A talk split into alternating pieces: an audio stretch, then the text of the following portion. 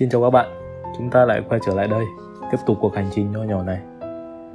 Thì các bạn vẫn khỏe chứ? Hy vọng là đợt dịch này bạn và gia đình không ai làm sao cả. Phần nào đó thì tôi thấy khá là vui khi vẫn có những người luôn lắng nghe tôi, và tôi rất cảm ơn vì điều đó. Đây là nơi mà tôi chia sẻ những quan điểm về cuộc sống, và dần dần sẽ có nhiều thứ hay ho hơn ở trên cái podcast này. Và tôi khá là háo hức để thực hiện những cái tập tiếp theo, vì vậy nên là các bạn hãy đón chờ nhé. Đây đã là cái podcast thứ năm rồi, và nếu bạn để ý thì tôi có thay cái nhạc nền.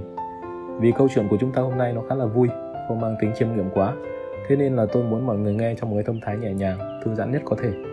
Ok, chắc là chúng ta vào việc luôn nhỉ. Bởi vì tôi thấy sao dạo này nhiều người than thở là mất động lực sống quá. Vậy thì tôi muốn chúng ta cùng bàn về cái vấn đề này. Đồng thời tôi cũng chia sẻ cho các bạn một số cách nho nhỏ thôi, giúp các bạn sống có động lực hơn, tích cực hơn một chút. Thì động lực sống nó đến từ những cái sở thích, lý tưởng sống, ước vọng, mục tiêu của chúng ta đối với hiện tại và cũng như là tương lai, đúng không ạ? Hồi còn bé thì động lực sống phần lớn nó đến từ những cái sở thích cá nhân. Ngày tôi bốn tuổi, động lực sống của tôi mỗi ngày là chạy nhông nhông ngoài đường giữa trời nắng ba mươi tám bốn mươi độ để chơi với mấy đứa bạn trong xóm. Tôi nhớ là chúng tôi chơi trốn tìm và có khi là chơi giỏi quá đến mức mà bố mẹ phải đi tìm đấy các bạn. Và khi được tìm thấy thì sẽ được tặng một trận đòn roi rồi. Lớn hơn một chút, ngày tôi học cấp hai, đến cái tuổi dậy thì thì động lực sống của tôi là đến trường ngắm nụ cười mỉm của cô bạn xinh nhất lớp. Các bạn có thể hỏi tại sao lại là nụ cười mỉm mà không phải là một nụ cười rạng rỡ phải không? Thì câu trả lời là bạn ấy bị sún đấy ạ. Thôi tôi đùa đấy, đơn giản là, là bạn ấy thích vậy và nó trở thành một cái điều đặc biệt thu hút tôi. Ngày tôi học cấp ba thì động lực ở đây tất nhiên là thi đỗ đại học, vào được trường mình muốn và vào cái khoa mà mình thích. Mặc dù là tôi cũng chẳng biết vào đấy người ta dạy cái quái gì, tuy nhiên là xã hội đã định hướng như thế thì ta cũng đành đi theo. Hơn nữa thì cuộc sống đại học nó có sự tự do, bởi vì tôi được sống xa nhà và được làm những cái gì mình thích. Tóm lại là cái thời đại học của tôi nó rất là nhốn nháo, nhưng mà nhìn lại thì cũng vui.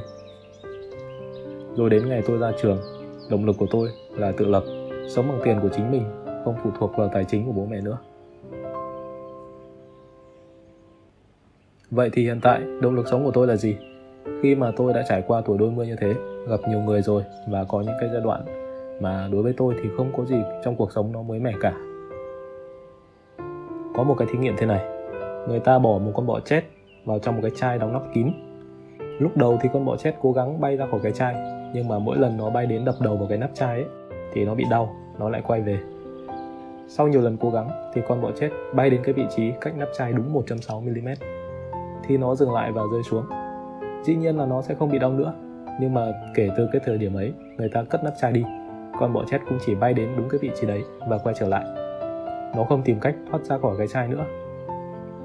Ở đây ta thấy một điều nguy hiểm là khi đã có sự ổn định về mặt cuộc sống ấy, thì bạn dường như đánh mất những cái mục tiêu lớn của mình.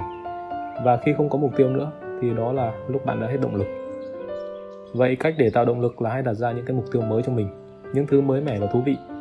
Bạn có thể bắt đầu bằng những thứ dễ thôi, hoàn thành chúng là bạn có những cái niềm vui nho nhỏ và tự tin hơn nhiều rồi. Tôi lấy ví dụ là bạn đặt mục tiêu tháng này bạn giảm cân thì phải tập thể dục đều đặn, à, hay mỗi ngày bạn đọc năm mươi trang sách, sách gì thì tùy bạn, chỉ ba mươi phút trong ngày thôi để làm cả hai điều trên.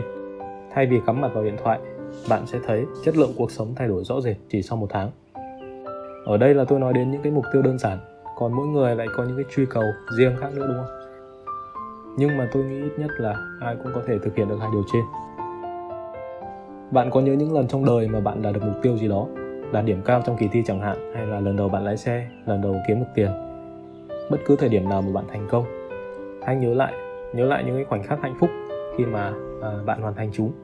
Nó sẽ là cái động lực cho bạn với những mục tiêu tiếp theo này. Thì từ khi mà tôi làm những cái podcast này, thì mỗi khi cảm thấy tinh thần nó bị rệu rã một chút ấy, thì tôi thường bật podcast của mình lên và nghe. Việc nghe người khác nói so với việc nghe chính bản thân mình là một cái điều khác biệt khá là rõ ràng. Nó là cái lời nhắc nhở đanh thép với bản thân tôi rằng phải hoàn thành những cái mục tiêu của mình. Đây cũng là một kiểu tạo động lực rất là hiệu quả. Hiện tại thì động lực sống của tôi là nhận thức rõ bản thân mình là ai và theo đuổi những cái giá trị cốt lõi. Tương lai có thể tôi sẽ có những cái động lực lớn hơn, ai mà biết được, đúng không? Hãy tạo cho mình thật nhiều niềm vui, tìm hiểu những cái thứ trước nay mình chưa từng biết, lạc quan và yêu đời lên các bạn nhé. Và cuối cùng thì như mọi lần, xin chào.